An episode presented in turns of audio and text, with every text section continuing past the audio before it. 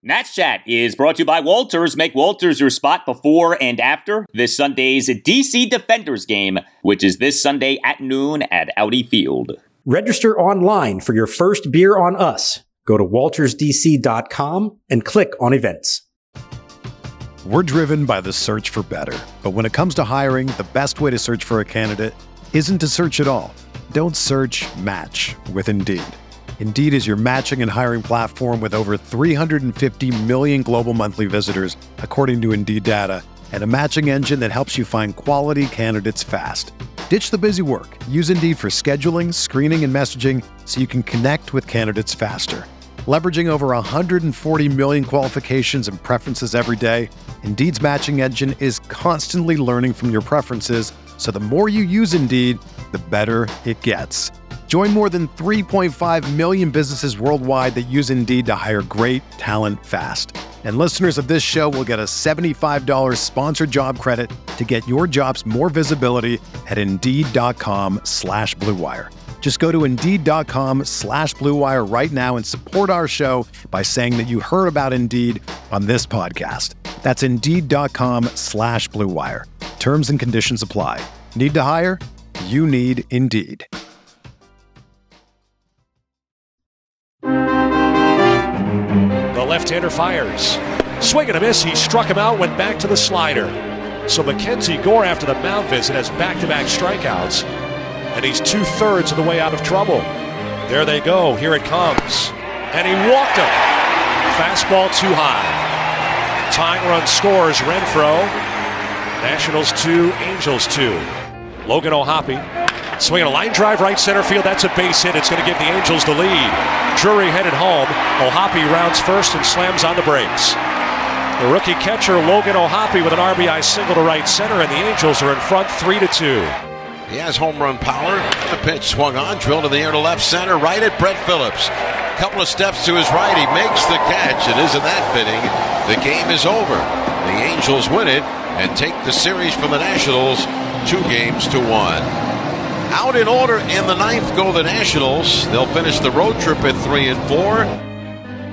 And welcome to Nats Chat for Thursday, April 13th, 2023, along with MASNsports.com Nationals insider Mark Zuckerman, who is at Angel Stadium in Anaheim, California. I'm Al Galdi, host of the Al Galdi podcast. Well, the Nats on Wednesday wrapped up a seven game trip out west with unfortunately a second consecutive loss. And so a trip on which the Nats were 3 and 2 ended up being a trip on which the Nats went 3 and 4. Uh, the Nats lost at the Los Angeles Angels 3-2 on Wednesday to lose two or three games in the series. Nats now 4 and 9. It is worth mentioning each of the Nats last four losses now has been by two runs or less, including three one-run losses. The Nats are playing competitive games. Uh, the Nats just are not winning many of these games and you know, the disappointment on Wednesday wasn't just with the Nats offense. Our guy, Mackenzie Gore, uh, he lasted for just three and two thirds innings. Is he, for the first time in three starts this regular season, was not good. The Nats bullpen was good, but Gore was not good. I guess, Mark, we had become a bit spoiled by uh, what Gore had done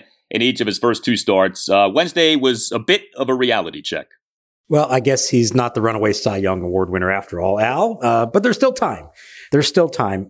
Yeah, he was clearly off from the get go and he just threw a ton of pitches and that's why he got pulled early. And yet you look at this and he gives up two runs in the end and he still struck out six over three and two thirds. Like you can see he's got the stuff to be really, really good and also to help him get out of jams that he puts himself into. I think unfortunately in this case, he just kept putting himself into too many of them. And it got to a point that's like, okay, diminishing returns here. We can't push him any more beyond that. So that was frustrating to be sure. But even within that frustrating start, you saw the glimpses and understand why he can be so good. He's got the ability if he just commands the strike zone and doesn't let the pitch count uh, spiral out of control like that. Yeah, this was a disappointing outing. This was not like a fear inducing outing or worry inducing outing. I mean, if this is the worst that we see of Gore, that's pretty good. He only gives up the two runs, like you said, six strikeouts over three and two thirds innings. It was kind of a weird outing, too. So, two runs, three and two thirds innings. He only gave up four hits. All of them were singles, uh, but he issued the four walks. He had the six strikeouts, but the walks and the strikeouts ended up driving up his pitch count to where he, over his three and two thirds innings, threw a whopping 88 pitches. Gore in the bottom of the third allowed a run on a leadoff walk of Brett Phillips and a one out throwing error by catcher Keibert Ruiz. The kick, the runner goes for third. The pitch is inside. Ruiz's throw is by Candelario out into left field. Phillips will get up and he's going to score. Angels took a 1 0 lead, and then Gore in the bottom of the fourth allowed a run on two singles and two walks, including a two out bases loaded walk of Brett Phillips to tie the game at two. And then that was it. Davey Martinez pulled Gore in favor of Mason Thompson. Any surprise that Davey pulled Gore as quickly as Davey did? Yeah, I was surprised and just watching it from in the stadium, Mackenzie Gore looked shocked. it's almost like he didn't know what to do. Now, afterwards, he explained that he completely understood it. I don't think he realized just how high the pitch count was, not just for the game, but in that inning, he was up to 33 for that inning. And we know they're going to be protective of him this year. They know uh, he had the elbow issues last year. He's never been through a full big league season. So that was a case probably where later in the year or certainly later in his career, they would maybe give him a chance to pitch his way out of that. But the way this one was going, it was kind of like, okay, this is just going a bit too far. Yet selfishly, you want to see a young pitcher, how he handles that. Can he get himself out of it? But I understand them being protective of him. And look, to their credit, the guys who came in after that did a phenomenal job once again and kept that game right there within reach for them, despite the fact that for the first time since opening day, their starter didn't go five innings. That was a crazy streak they were on that we never could have seen coming. 11 straight games of five innings or more from the starters. That really was stunning when I saw that you had that because it's one of those stats that crept up on you. That's a classic stat that sneaks up on you that when you read it, you say, oh, yeah, I guess that is true. But like no one in the moment was thinking of that. Like, at no point have we said, oh, wow, the Nats starting pitching is on a roll here. And yet, I mean, that's a pretty decent run 11 consecutive games, each game your starting pitcher lasts for at least five innings. Now, you know, it wasn't always banner work being done by these starting pitchers in these games, but still, like, that's a pretty good run. I think everyone would have signed up for that going into the season. So, yeah, interesting that something like that went down. Yeah, I mean, look, with Gore, I think it would have been nice for the Nats to win this game, end the trip out west on a high note, make it three times in three starts that Mackenzie Gore pitches well. But we sort of just said, I think you can frame this as if this is the worst of this guy, like we can live with that, okay? And the strikeouts. I mean, this guy is striking people out at a terrific rate. He now, over his three starts, has 18 strikeouts in 15 innings. He's averaging more than a strikeout per inning, but that is ace like stuff. I mean, that's what really good starting pitchers do average more than a strikeout per inning. Yeah, and as we talked about last time, he can do it with fastballs. That can be a put away pitch for him in addition to the breaking stuff. And that's such a nice thing to see because we haven't seen that here in a few years since some uh, very big name starters were leading the way. The other guys they've had since then, even if they are high strikeout totals, are very often on breaking stuff, changeups, uh, etc. So the fact that he can go to his fastball when he really needs it is great. But I mean, you look at the strike zone plot for him from this game, he was all over the place and the misses were really bad. And he admitted that he knew it. He's got to rein that in somewhat. I understand you're not going to be perfect, but you have to throw competitive pitches and the walks. Three of the first four innings, it was a walk to the leadoff hitter. And then, of course, the bases loaded walk to the number nine hitter, Brett Phillips, who walked both at bats, came into this without having a hit yet on the season. So that's just some fine tuning stuff, I think, that as he gets some experience, you hope he can figure that stuff out.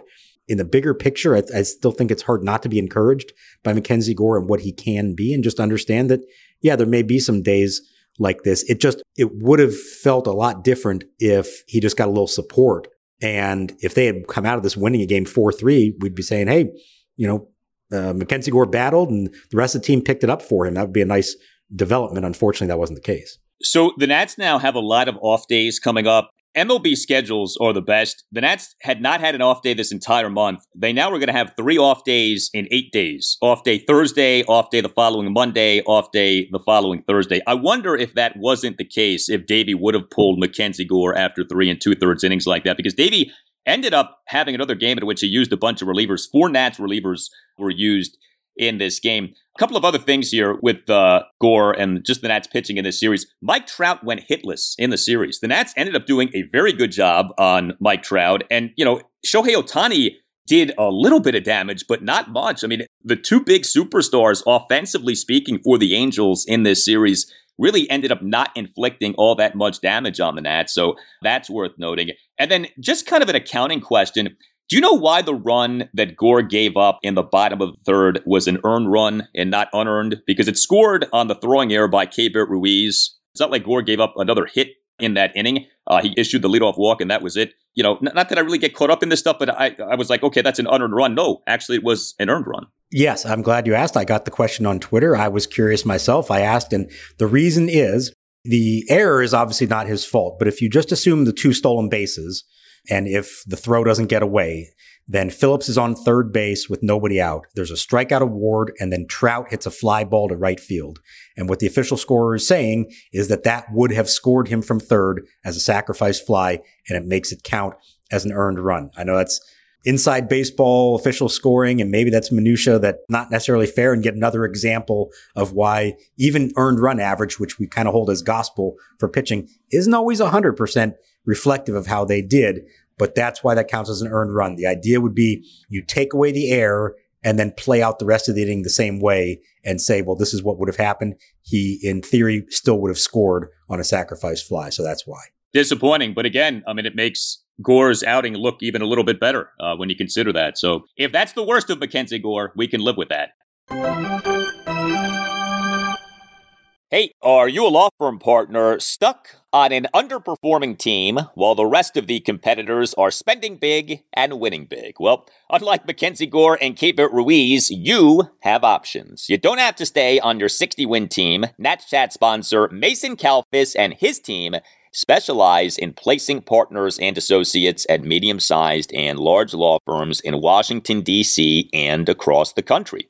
Mason Kalfis has recruiters in six states and has placed lawyers in more than half of the 100 largest law firms in the United States. While you may be reading doom and gloom from the legal press, many practices are red hot antitrust, IP litigation, white collar litigation, finance and direct lending, and healthcare. Even in the quote unquote slow first quarter of 2023, Mason Kalfis worked with three different lawyers who doubled the compensation their previous law firms were paying those lawyers. Because you are not under a CBA or team control for six years. In fact, staying at a firm too long is often a recipe for being underpaid. Explore your options today with Mason Kalfis. He is Scott Boras like when it comes to law firm partner contracts, and Mason Kalfis will negotiate you a new and better contract today.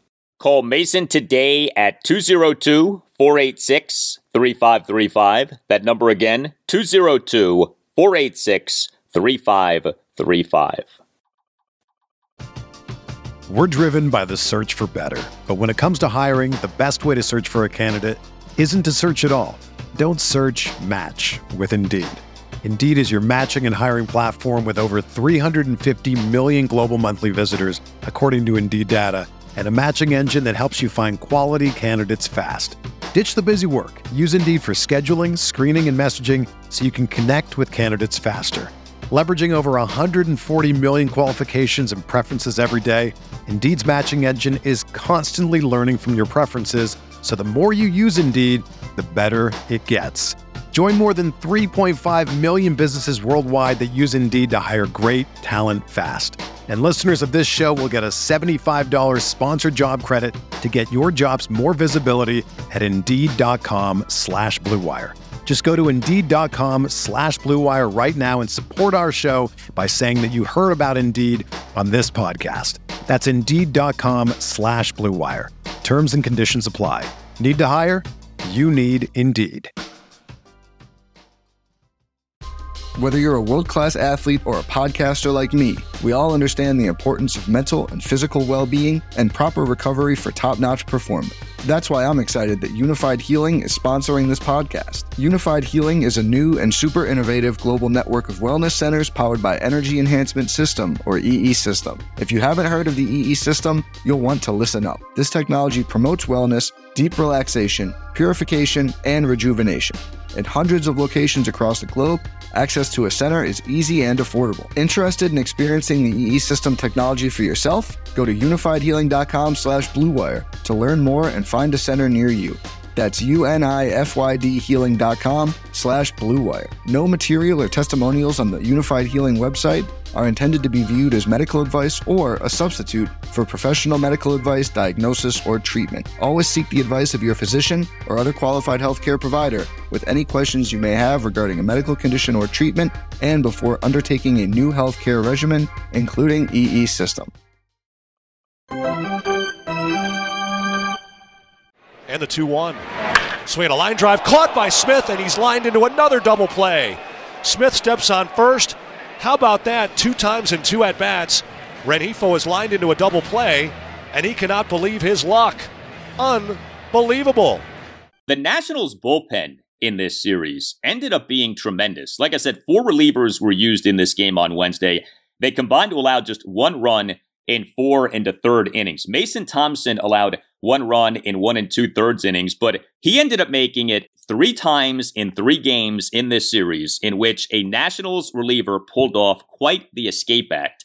Thompson came into the game bottom of the fourth, bases loaded, two outs, game tied at two. He got Taylor Ward to ground out for the third out. So for a third time in three games in this series, a Nats reliever comes into the game in a tight spot and gets out of that spot. Late night on Monday night, the 6 4 win. Hunter Harvey, bottom of the sixth, runner on second, two outs, Nats up 5 4. The great Mike Trout at the plate. Harvey strikes out Trout swinging on six pitches.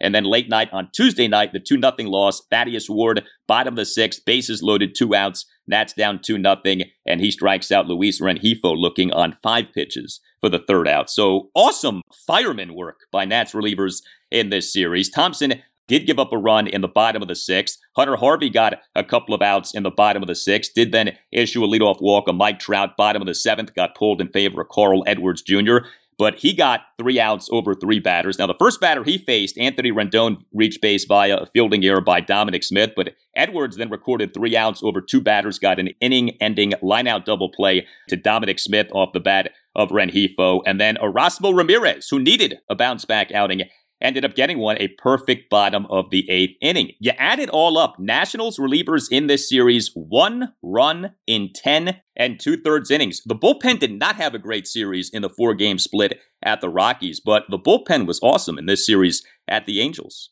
Yeah, and what you saw was guys able to finish one inning and come back and start the next one. Maybe they wouldn't finish the next one, but some deft maneuvering there to try to get the matchups you wanted, maximize what you got from everyone. They are the reason that they were in every one of these games. And if they just hit a little bit more, I think we'd be talking much more about how the bullpen was the saving grace of it all. We wondered coming into the year, can this still be the strength of the team? Is that just a year to year thing that's not going to sustain itself?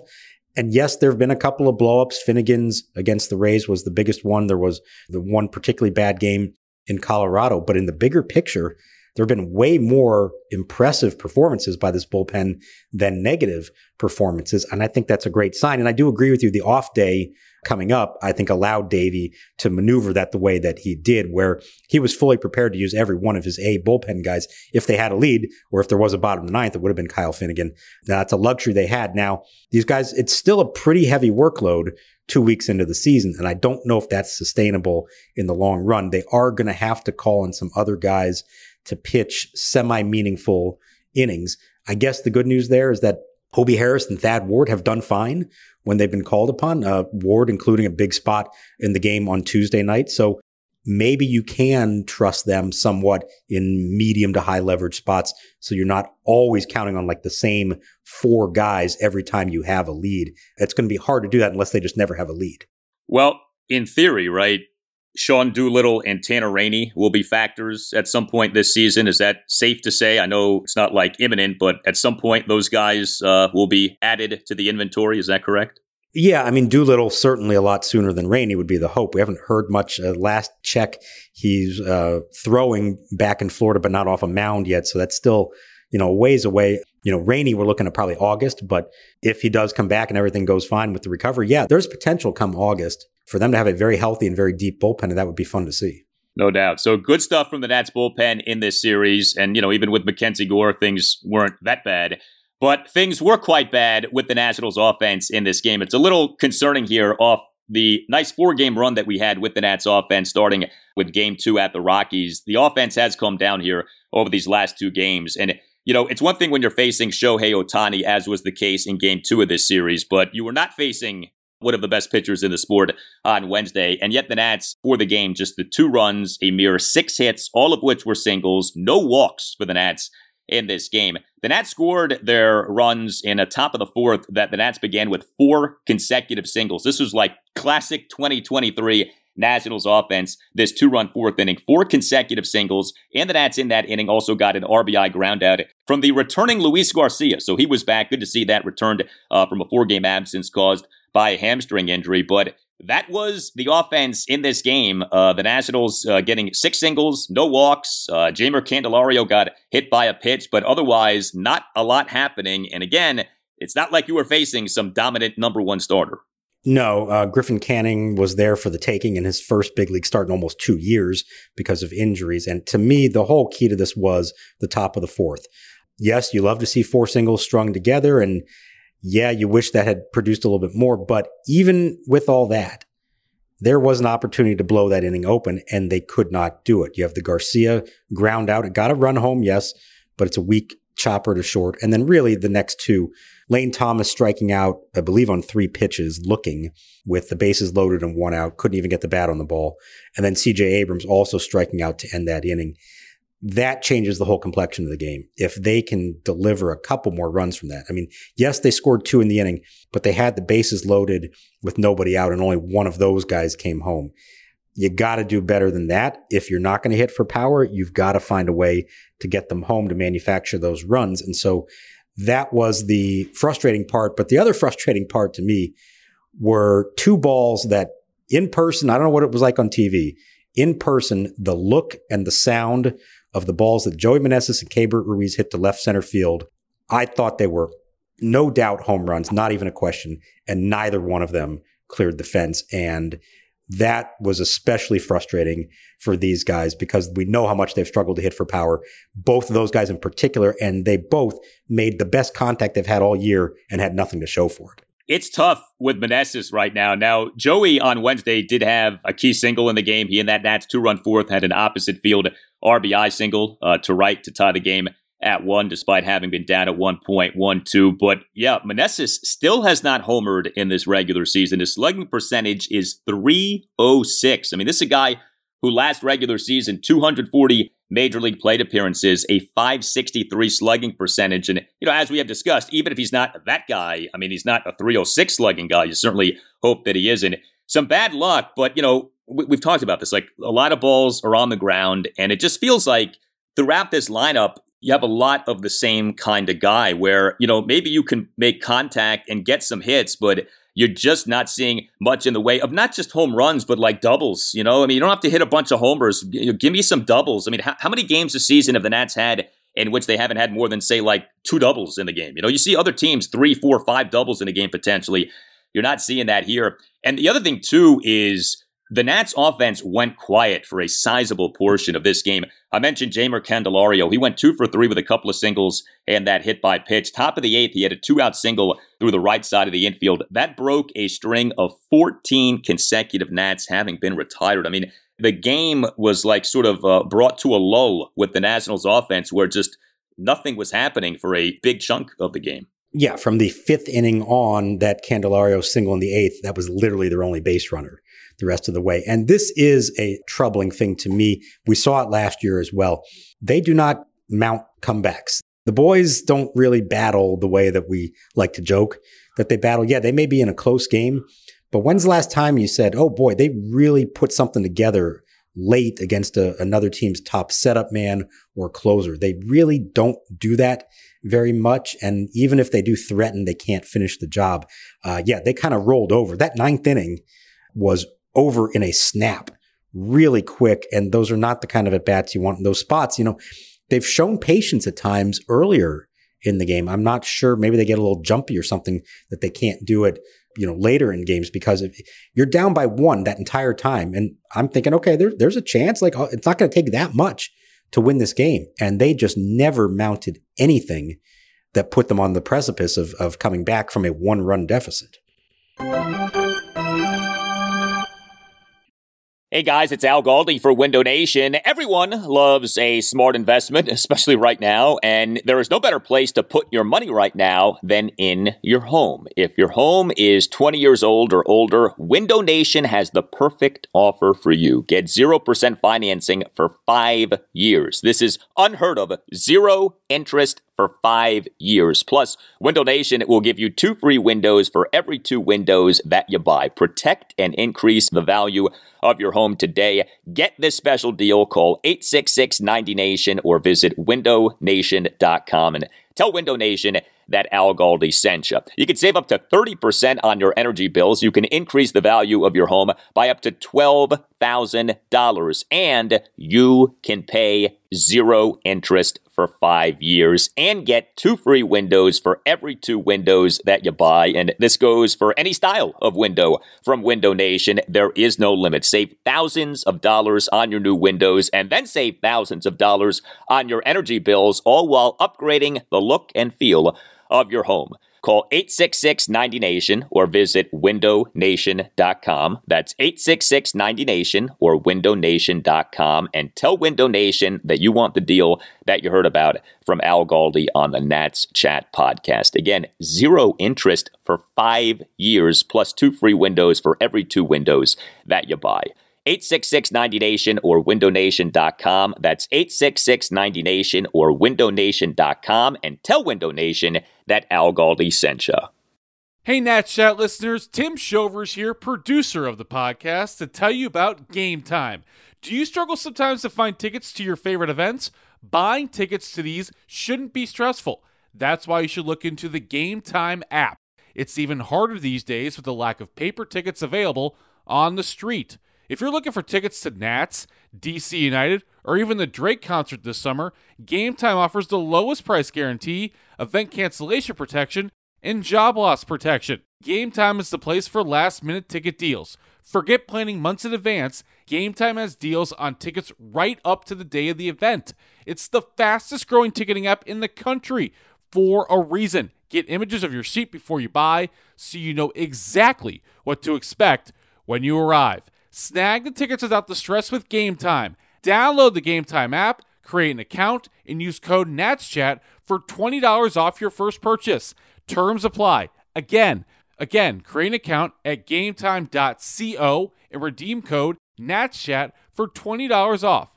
Download Game Time today. Last minute tickets, lowest price, guaranteed. A one pitch to Elijah Green. Line drive. Base hit into left field. Happy Easter. A FedNat walk-off winner. Elijah Green puts an exclamation point on a phenomenal weekend, and the FedNats win the series. We did have some Nats news evolving as this game was taking place on Wednesday. One of the Nats' top prospects, Robert Hassell III. Uh, he's coming back from a wrist issue. He was to play for Low A Fredericksburg on Wednesday evening, but he ended up getting scratched from the game due to a flight delay. Now, he ended last season at Double A, so I guess this stint at Fredericksburg is almost like a rehab stint for him, and then he'll go back to Double A. Is that the right way to view this? Yeah, that's my understanding of it. So he was still dealing with the wrist injury in spring training and missed a little time because of that. And he was going to be, you know, about two weeks behind everyone else. So you can see how they would play that out. And the idea would be, okay, maybe have him start at low A ball, get some at bats, some time in the field. Maybe he won't play the full nine innings yet. And then when he's really ready to go, you move him up to Harrisburg. But as it turns out, there was some kind of flight delay and he didn't even make it to the game. And uh, I guess it didn't happen. So that's a little frustrating, obviously. I do kind of feel like I, I, I you know, I haven't checked in with anybody with the organization, but I kind of wonder is there a need for it to be at low A? Why couldn't he like just play at Harrisburg and even if he had to be watched closely or pulled after five innings just to ramp him up, like is that the worst thing in the world at double A? That lineup could sure use a little help. Although I will say the lineup that Fredericksburg was hoping to field for that game had a bunch of big names in there. Elijah Green, Brady House, Robert Hassell.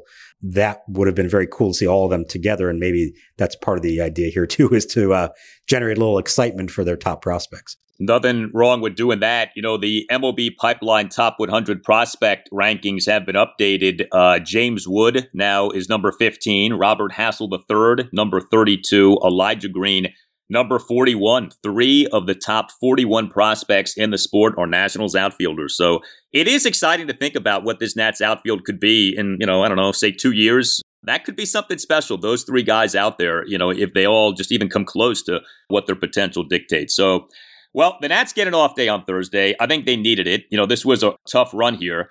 You're going to have the three games against Cleveland this weekend. Then, like I said, off day on Monday, and then a two game set against the Orioles at Nationals Park, and then another off day after that. And then comes a six game road trip, three games at Minnesota, three games at the Mets. You know, I guess all things considered, this seven game trip out west could have been much worse. The expectations for this team are such that, you know, when you have a three and four trip out west, you're almost like celebrating. I mean, we understand big picture that's not where you want to be. But, you know, like I mentioned early in the show, we've gone from the Nats getting ripped in games earlier this season, you know, 7 2 to Atlanta, 7 1 to Atlanta, 10 6 to Tampa Bay, to at least now the games are more competitive. Now, perhaps that's just a reflection of the competition, but, you know, the Nats. For the most part, they're not coming off like some wretched team on a one way path to 110 losses. Like they are competitive. These games are compelling. And I think there is something to be said for that. Like, you know, maybe possibly this team at some point this season can have itself a decent stretch in which, you know, it plays, say, 500 baseball. Yeah, look, the four losses on this trip were all by one run, or this one, or the one that was by two runs, which was a 2 nothing loss to Shohei Ohtani. You can't get too upset about any of that. By the same token, part of developing a young team is learning how to win games and learning how to win close games. And there were opportunities to win every one of those. And whether it was a lack of clutch hitting, a bullpen problem here or there, um, some fundamental mistakes here or there, there were opportunities for them to win these games. And over time, you want to see them start to figure that out and learn how to do that. No, it's not the end of the world here in April if they lose games like that. You'd like to not have that be the case all season long. You know, Keibert Ruiz had two chances to throw out runners and both of them were bad throws. And he talked about afterwards that there are some things he needs to work on. It doesn't feel like he's in the right position, shoulder kind of flying open and throws are tailing on him. Just all those little things. They do win and lose ball games. And maybe last year we didn't notice it as much because they were getting blown out more because the starting pitching was so bad. But now that they are in most of these games, you do have to execute that way. If you're not going to slug, and we know they're not going to slug, then you better get everything else right. They played flawless defense for most of the trip. They finally had their first errors of the trip in this finale. So that's good that they are improving there. CJ Abrams, I thought has looked excellent at shortstop since those opening day jitters. So I do think there is stuff to like here. I think they played better than the record would indicate. But I think you also eventually here want to start to see these one run losses flip the other way can they learn what you have to do to execute in the right moments to win some of these games? It's so true. When you don't slug, when you don't hit homers, every other little thing becomes magnified. Like the homer is the great eraser and it makes a bad throw or a mistake on the base paths so much more palatable when you have to like scratch and claw for every run and you start an inning with four consecutive singles and it only ends up being a two run inning. Like, yeah, any little thing that didn't go well ends up standing out because, you know, you have to fight so hard to score every little run. Check out our new website, natschatpodcast.com. It is terrific. You can listen to episodes of the podcast on that site. You can order Nats Chat Podcast merch, including a great looking Nats Chat Podcast t shirt. You can contact uh, the show again, Nats Podcast uh, you can find us on Twitter at Nats underscore chat, and you can email us directly, natschatpodcast at gmail.com, including if you would like to sponsor the show, uh, hit up Tim Shovers. Again, that email address, natschatpodcast at gmail.com. All Nationals radio highlights on Nats Chat are courtesy of 1067 The Fan. Thank you to Tim Newmark for the Nats Chat podcast music. Visit timnewmark.com. For Mark Zuckerman, I'm Al Galdi. Thank you for listening, and we'll talk to you next time on the Nats Chat podcast. 2 2. Swinging a line drive base hit right field. That's going to tie the game. Candelario scores. Smith into second. And Joey Meneses has his second RBI of the season, first since opening day. A game tying hit here in the fourth. The Nationals won, the Angels won.